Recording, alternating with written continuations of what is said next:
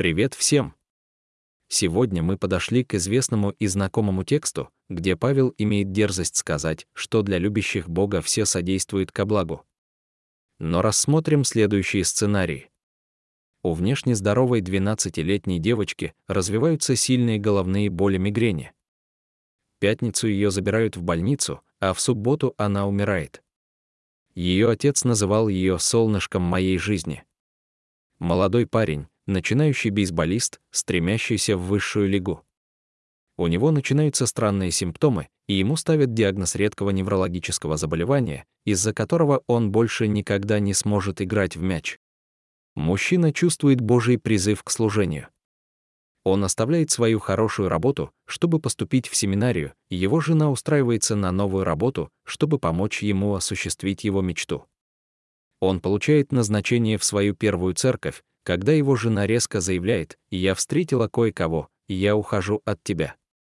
Полицейский совершает обычную остановку на дороге, видит подозрительную активность в машине и пытается выполнить свою работу и помочь молодым пассажирам, когда водитель достает пистолет и хладнокровно стреляет в него.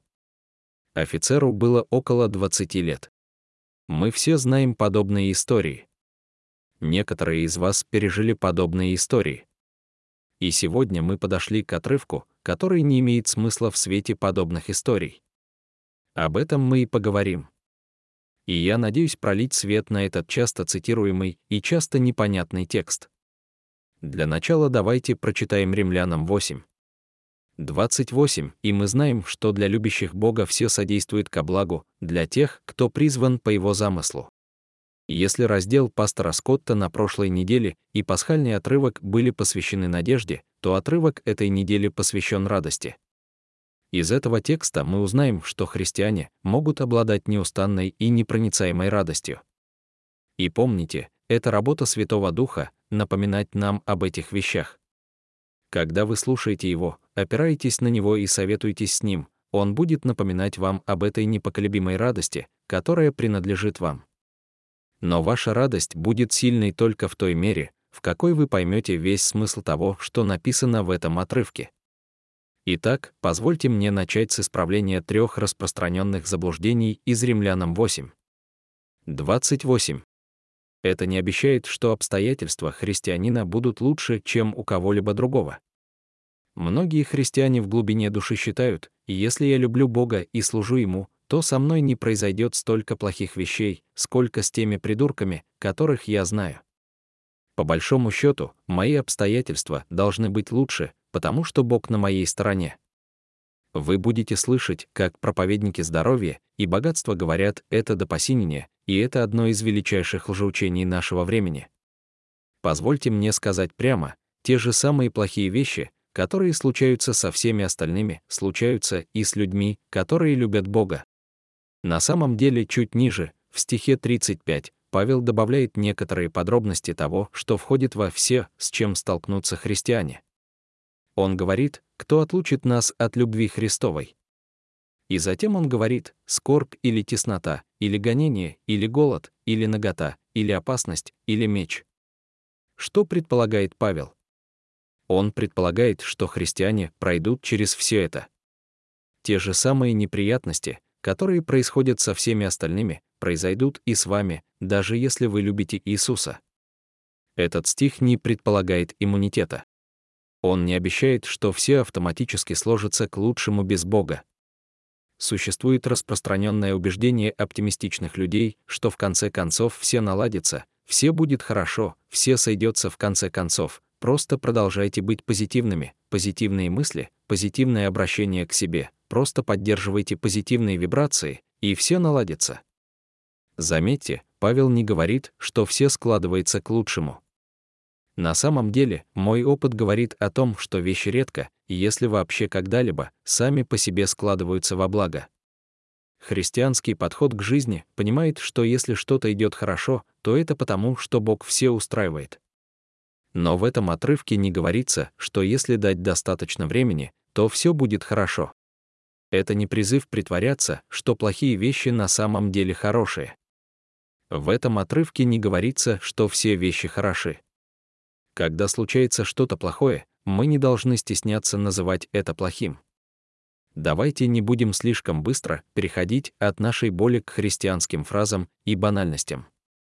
Мы должны гневаться на смерть. Мы должны скорбеть о боли, предательстве, разводе, клевете и борьбе. Мы должны бороться против греха и несправедливости.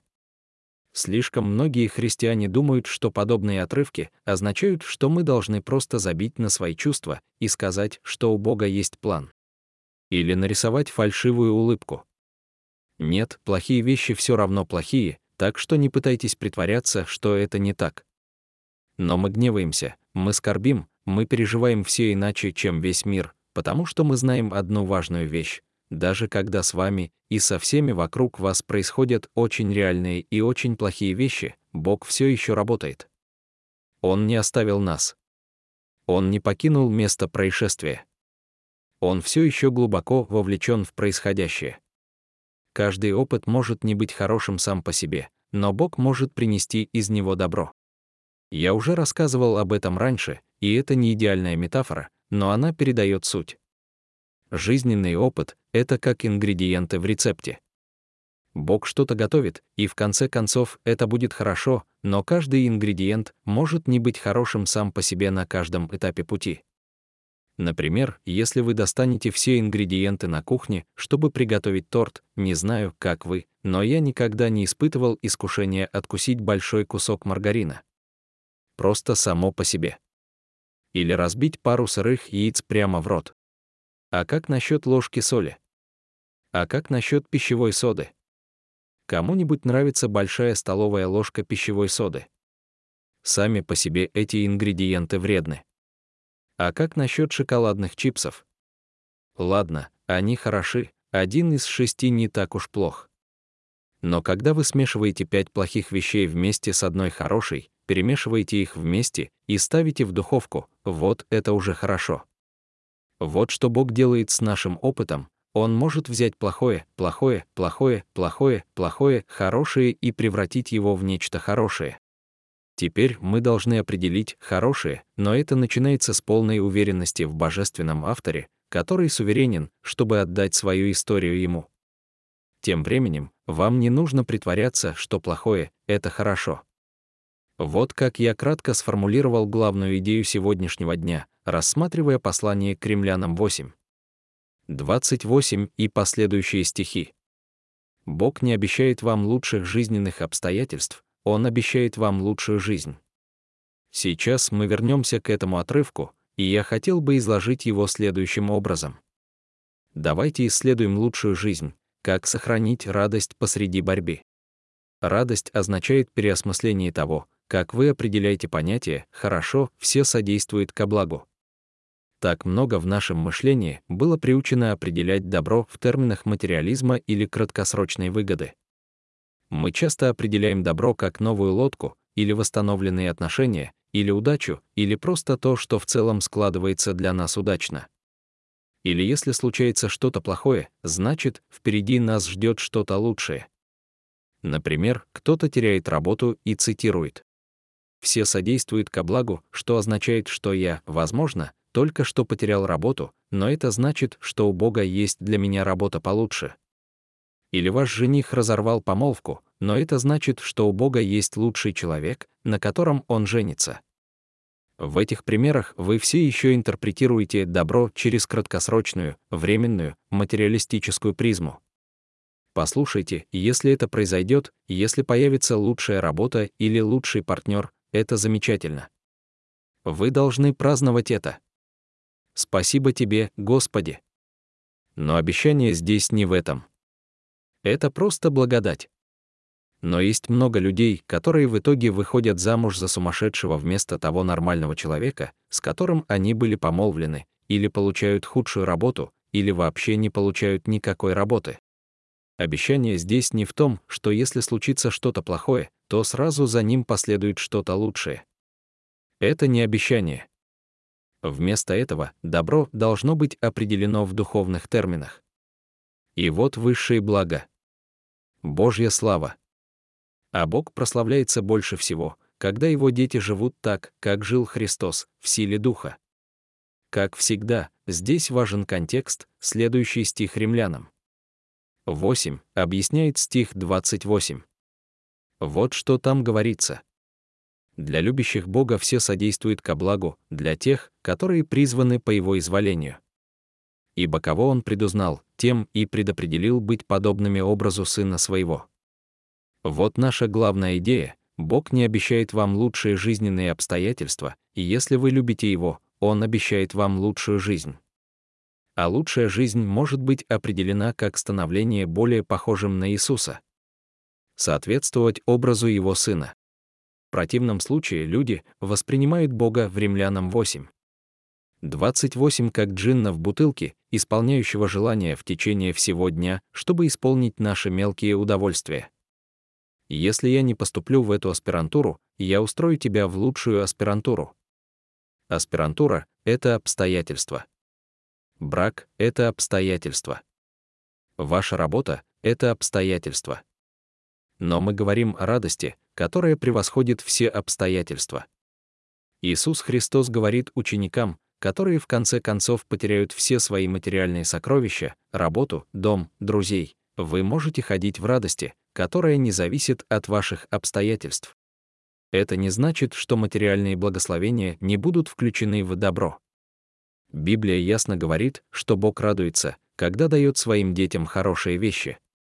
Но дело вот в чем. Иисус Христос страдал не для того, чтобы вы никогда не страдали. Вместо этого Он страдал для того, чтобы, когда вы будете страдать, вы стали подобны Ему. Евангелие не обещает лучших жизненных обстоятельств. Оно обещает вам лучшую жизнь. В Римлянам 8:29 нам сказано, что такое хорошо. Хорошо то, что каждая вещь, происходящая с вами, продвигает вас к христоподобию. Это и есть высшая радость нашей жизни. Возможно, для этого придется изменить наше определение того, что значит «хорошо». Вот второй способ сохранить радость посреди борьбы.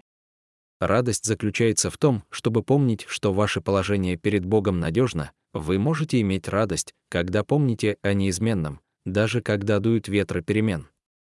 А неизменное — это Божья любовь к вам. Я хочу, чтобы мы были взрослыми в этой следующей части. Хорошо, вы готовы. Обратите внимание, в стихе Павел использует слово «предопределено».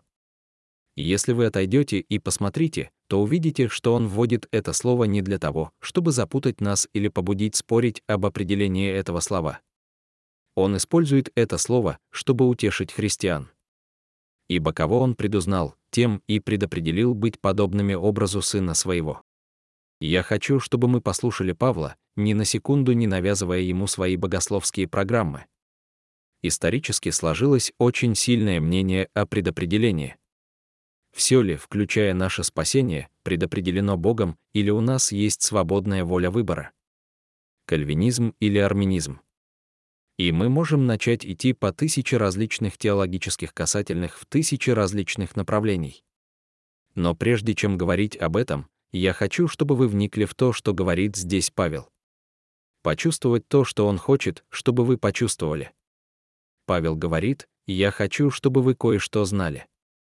И то, что он хочет, чтобы вы почувствовали, и то, что он хочет, чтобы вы знали, это безопасность Божьей любви к вам.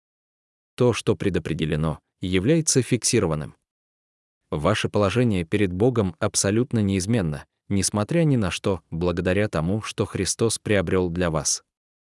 И в этой безопасности Он также двигает вас вперед. Вы не просто зафиксированы, вы одновременно меняетесь. Потому что вы предопределены к соответствию. Это немного неудачный перевод, потому что греческое слово здесь — «мауэрфи», от которого мы получаем слово «метаморфоза». Здесь речь идет не о внешнем соответствии, а о внутренней трансформации. Гусеница превращается в бабочку, появляется нечто совершенно иное. И во что мы меняемся? В образ Божьего Сына. Поэтому, когда нам постоянно задают вопросы о том, кому рады в Грейс, приглашаются ли транссексуалы, приглашаются ли гомосексуалисты, приглашаются ли националисты, приглашаются ли люди из АНОН, левые активисты, правые активисты, вот в чем дело. Мне нравится говорить, что Иисус практиковал преобразующую инклюзивность. Он является самой инклюзивной фигурой в истории, он никого не оставляет без внимания, но он также не оставляет никого из нас такими, какими мы были. Преобразование — это часть сделки. Итак, мы все приходим к нему, кладем себя на наковальню, и он начинает отсекать грубые края, те части, которые не соответствуют его образу. Мы не приходим к нему в гордыне и не говорим: «Вот кто я, вот моя сущность, бери меня или уходи». Он говорит: «Нет, часть сделки заключается в том, что твоя личность соответствует моей личности. Так что ты просто встань на гончарный круг, чтобы я мог начать формировать и лепить тебя». Ты ложишься на алтарь, потому что твоя жизнь — живая жертва. Итак, все могут быть приняты, но ожидайте, что те части вас, которые не соответствуют образу его сына, будут изменены. Чтобы вы не подумали, что это звучит как довольно большая жертва. Давайте немного подумаем об образе Иисуса. Вы знаете, какому образу мы должны соответствовать. Освящение означает, что вы страстно влюблены не в соблюдение каких-то правил, а в характер Иисуса. Вы читаете о нем в Библии и поражаетесь. Что вы видите? Вы видите истину и в то же время любовь. Вы видите мудрость. Вы видите невероятную доступность. Вы видите абсолютную убежденность. Вы видите невероятную смелость. Вы видите яркость, сияние. Вы видите привлекательность, которая притягивает людей. Вы также видите острый край, который различает добро и зло. Итак, если вы приходите к нему, он начинает лепить вас, иногда ломать вас, но лепить вас, очерчивать вас, полировать вас, лепить вас с какой целью? Для какой цели, чтобы вы соответствовали его образу? Его грандиозный проект состоит в том, чтобы сделать вас похожими на него, чтобы он мог дать вам то же самое невероятное величие души. Он собирается дать вам это невероятное сострадание. Он собирается дать вам эту невероятную чувствительность. Он собирается дать вам эту невероятную храбрость. Он позволит вам идти в этой невероятной силе. И все, что происходит в вашей жизни, относится к этому. Все. Все предопределено. Это зафиксировано. Это гарантировано. Зафиксируйте это, и вы окажетесь на пути к величию. Ничто не может удержать вас от этого. Все, что Бог делает в вашей жизни, одновременно закрепляет вас в надежном положении перед Ним и в то же время изменяет, двигает вас, сообразуя с Его образом. Вот почему в следующей цепочке прилагательных он использует все прошедшее время, включая прославленный. Потому что это уже сделано. Это гарантировано. Он собирается сделать вас сияющим, святым и радостным, как Иисус.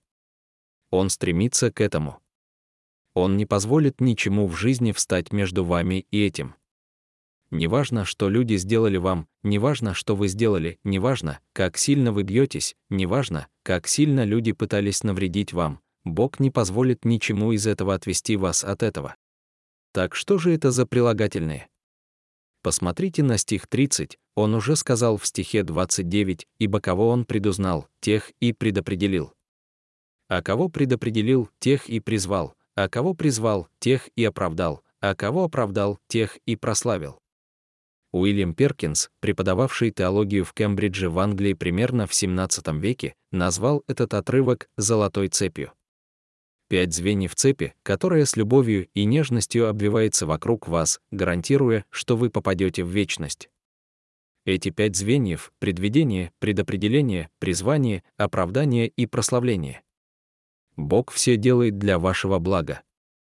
Боли, испытания, душевная боль, разочарование, огорчение — все это часть того, что делает Бог, чтобы привести вас в свое подобие, в свою славу. Я хочу рассмотреть эти дебаты чуть дольше. Я обещаю вам, что мы не решим эту проблему за те 5 минут, которые я собираюсь ей уделить. Этот спор так же стар, как и наша вера. Кальвинизм или арминианство? Предопределение или свободная воля? Божий суверенитет или наш выбор? Кальвинизм подчеркивает абсолютный определяющий суверенитет Бога в спасении. Бог еще до спасения предопределил, какие люди будут его избранными и спасутся. Арминизм также утверждает, что Бог выбирает, кто будет спасен, но его выбор зависит от того, откликнется ли человек на его благодать верой во Христа. У меня был профессор Библии, который решил написать книгу об этой теологической загадке. Однажды за обедом я разговаривал с ним о его исследованиях, и он сказал Дереку, что первым моим шагом было сделать две колонки, одну посвятить Божьему предопределению, а другую — нашей свободной воле. Затем я прочитал Библию от корки до корки, специально отмечая каждый стих, который поддерживал ту или иную сторону, и поместил их в эту колонку. Когда я закончил, он сказал, у меня было совершенно одинаковое количество стихов в обеих колонках. Совершенно одинаковое количество библейских доказательств, поддерживающих обе стороны. Таким образом, каждый, кто в этом вопросе придерживается черно-белой точки зрения, не совсем честен по отношению к свидетельству Писания. На каком-то уровне мы должны признать, что таинственным и необъяснимым образом обе вещи являются истинными. Мы должны держать две противоречивые концепции, по одной в каждой руке, и признать истинность обеих в свете того факта, что мы не можем видеть их в совершенстве по эту сторону небес. Эти две истины, Бог абсолютно суверенен, и мы абсолютно ответственны за наши действия по отношению к Нему. Я думаю, что один из лучших отрывков, который признает обе стороны этого, это Филиппийцам 2. 12 и 13. «Итак, возлюбленные мои, со страхом и трепетом совершайте свое спасение, потому что действующий в вас есть Бог, который их ищет и делает по своему благоволению». В своем суверенитете Бог совершил работу по нашему спасению, но нам все еще нужно совершать ее со страхом и трепетом. Он сделал свою часть, но мы также должны ответить Ему и сделать свою. Итак, давайте рассмотрим эту золотую цепочку. Она начинается с предвидения. Обычно это слово понимают так: Бог заранее знает, кто будет спасен. Но Павел добавляет здесь изюминку. Слово «знать» в Ветхом Завете является выражением глубокой близости. Это глубокая и интимная любовь, и Павел говорит, используя слово «предвидение», что Бог установил свою любовь к нам, свою привязанность к нам в вечности. Его любовь к вам началась еще до сотворения мира. И тех, кого Он предвидел, Он предопределил. Сейчас предопределение — это скорее семейный разговор между христианами. Об этом точно не стоит спорить с теми, кто не является верующим. И вот почему я так говорю, потому что в этом есть практический компонент, который неоспорим, и если вы не испытали его, то понять его почти невозможно.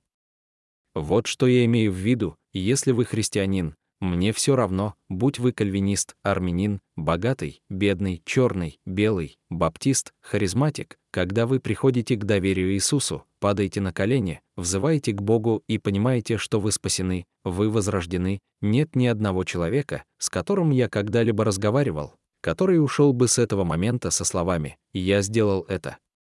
Даже если вы верите, что вы активно, добровольно доверились Иисусу, всегда есть чувство «Он выбрал меня первым». Причина, по которой я сейчас стою здесь на коленях, это то, что ты выбрал меня. Ты преследовал меня. Ты разыскал меня.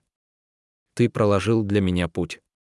Через некоторое время, когда они забывают этот момент, может появиться всякая чепуха, но в сердце каждого верующего есть глубокое понимание того, что я спасен только благодаря Божьей суверенной, божественной инициативе.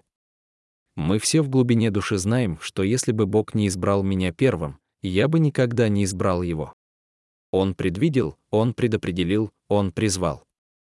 На последние несколько я не буду тратить много времени, потому что мы уже дали им определение. Он призвал вас, Он дал вам приглашение следовать за Ним и исполнить свое предназначение на этой земле. И Он оправдал вас. Мы говорили, что это когда Он ставит вас в правильные отношения с собой. Бог зачислил оплату Иисуса на ваш счет. И затем Павел говорит, Он прославил вас. Теперь вы ожидаете, что Он скажет, Он прославит вас, но Он ставит это в прошедшем времени, потому что это определенно, понимаете? Как будто вы уже прославлены. Это возвращает нас к нашей мысли. В вашем положении перед Богом есть определенность, поэтому вы можете испытывать необъяснимую радость. Я хочу поговорить с вами с пасторской точки зрения, а не только с богословской. Я хочу, чтобы вы услышали не профессора колледжа, а пастора. Павел говорит о том, что если вы — дитя Божье, и если вы предались его любви, то в этой любви есть глубокая безопасность и уверенность, которая никогда не будет отнята у вас. Она помогает вам уверенно знать, кто вы есть, позволяет вам быть смелым и отважным, идти на риск, делать добро даже под сильным давлением, чтобы делать зло. Павел говорит, что эти истины, эта золотая цепь, должны обвить вас и дать вам такую радость и уверенность, что вы сможете противостоять всему, что подбросит вам эта жизнь.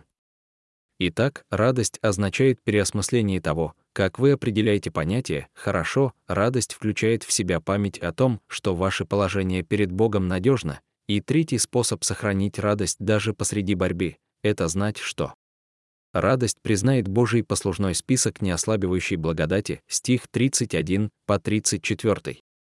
Павел подходит к завершению этой удивительной главы. Эта часть с 31 стиха до конца фактически имеет формат гимна. Павел подводит итог и фактически радуется всем другим удивительным истинам послания к Римлянам 8 и этому замечательному описанию служения Духа в нашей жизни. Павел использует все риторические приемы в своем арсенале, чтобы побудить нас, своих читателей, усвоить эти истины о Божьем обеспечении. Он начинает свое подведение итогов такими словами: «Что же нам сказать на сие?» Что еще остается сказать? Вы почти чувствуете, что Павел потерял дар речи. И затем он продолжает: «Если Бог за нас, то кто может быть против нас?» А как драгоценны эти два слова «за нас». Во всей вселенной нет более прекрасных слов, чем «Бог за нас». Точно так же во Вселенной нет более страшных слов, чем «Бог против нас».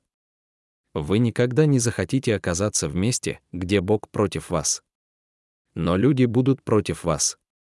Этот маленький риторический вопрос не означает, что у вас не будет противников. Они будут. Кто может быть против нас? Ну, много людей, сил и зла всякого рода. У вас будут противники. Но обещание этого стиха состоит в том, что как мужчина или женщина Божьи, исполненные Его Духом, вы не будете иметь ни одного успешного противника. А вот и послужной список. Это Божья визитная карточка, Божья книга щедрости. Это Евангелие. Отсюда и до конца главы Павел приводит аргументы от большего к меньшему. Он начинает со своего собственного сына, бесконечно дорогого для отца. И если он готов зайти так далеко, то нет ничего хорошего, от чего бы он отказался.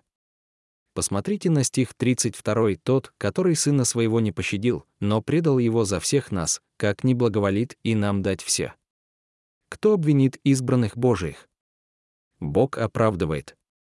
Кто может осудить? Христос Иисус, который умер, более того, который воскрес, который одесную Бога, который ходатайствует за нас». Некоторые из вас должны попробовать прочитать это около 100 раз на этой неделе. Если вы когда-нибудь сидите в своих нынешних обстоятельствах и просто боретесь. Может быть, вы даже дуетесь или устраиваете небольшую вечеринку жалости к себе. И вы думаете: «Горе мне! Бог даже не любит меня, Бог оставил меня». Просто попросите Святого Духа, защитника, советника, скажите, что Дух напомнил мне о Божьей благодати, и позвольте Ему проповедовать это Евангелие над вами. Проповедуйте его над собой. Если вы когда-нибудь усомнитесь в Божьей любви к вам, посмотрите на крест. Если Бог был готов отдать своего собственного Сына, разве Он не готов также милостиво дать вам все? Вам не нужно других доказательств. Крест — это яркое напоминание о том, что ваши плохие обстоятельства никогда не сможет перевесить Божью милость. И тот самый Сын, который умер за вас, сейчас находится рядом со своим Отцом и ходатайствует за вас. Наша большая идея гласит, что Бог обещает предложить вам не лучшие жизненные обстоятельства, а лучшую жизнь. И эта лучшая жизнь включает в себя славное будущее. А иногда, чтобы найти путь к радости. Радость требует более длительного взгляда. Все вещи работают вместе, но они могут не работать вместе прямо сейчас. Вы были избраны, предопределены и призваны, но плата за это — христоподобие. А настоящая окончательная расплата может быть только в вечности.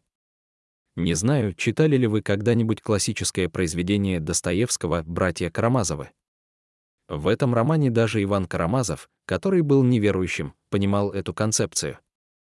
Через героя Ивана Достоевский писал: «У меня есть детское убеждение, что страдания будут исцелены и сглажены, и что в конце концов, в финале мира, в момент вечной гармонии, произойдет и откроется нечто настолько драгоценное, что этого будет достаточно для всех сердец, чтобы унять все негодования, искупить все человеческие злодеяния, все кровопролития. Этого будет достаточно, чтобы не только сделать возможным прощение, но и оправдать все, что произошло с людьми».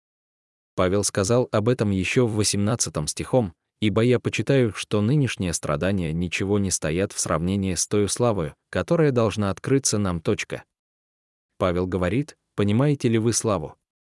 Если вы понимаете, что вас ждет, вы сможете справиться со всем. Итак, он размышляет, он думает, он вызывает в памяти видение будущего. Радость приходит в долгосрочной перспективе. Большинство из нас идут по жизни с коротким взглядом. Наша перспектива часто позволяет нам видеть только то, что находится прямо перед нами в данный момент. Решения, которые тяготят нас в данный момент, отношения, которые тянут нас вниз, борьба, которую мы переживаем, повседневные жизненные дела, которые кажутся такими неотложными. Когда мы говорим о радости и долгосрочной перспективе, это в конечном итоге сводится к вопросу перспективы. Я уже рассказывал об этом раньше, но несколько лет назад, в одну из годовщин Дня Д, я смотрел один за другим документальные фильмы, в которых вспоминалась кровавая бойня на пляжах Нормандии. Я посмотрел первый получасовой спецвыпуск, который представлял собой серию интервью с некоторыми из американских сухопутных войск, которые в тот день подошли к пляжам. Мы все видели жестокие кадры той сцены, и эти пешие солдаты подробно описали кровавую бойню, свидетелями которой они стали. Временами казалось, что вокруг них убивают каждого американского солдата. Они не видели никакого продвижения войск, только смерть и разрушение вокруг, и один из тех, у кого они брали интервью, сказал такие слова: «Я просто продолжал думать в уме, что мы никак не можем победить, никак не можем победить». Этот мини-документальный фильм закончился, и за ним последовала другая получасовая передача, посвященная интервью с некоторыми американскими пилотами, которые в тот же день совершали разведывательные полеты над тем же самым полем боя. Они наблюдали точно такую же сцену, только с другой точки зрения. С воздуха они могли видеть продвижение войск и отступление вражеских солдат. И один из летчиков в своем интервью сказал, что когда он видел изображения, поступающие с разведывательных миссий, он повторял про себя: «Мы никак не можем проиграть, мы никак не можем проиграть». Это сила перспективы, сила дальнего взгляда. В долгосрочной перспективе мы снова и снова напоминаем себе, что мы никак не можем проиграть. И мы радуемся этому независимо от обстоятельств. Итак, вот что я хочу, чтобы вы сделали. Мне интересно, услышал ли кто-нибудь из вас этот стих «Все содействуют ко благу», и у вас возникла реакция типа «должно быть хорошо». Вы не достигли радости. Может быть, вам горько.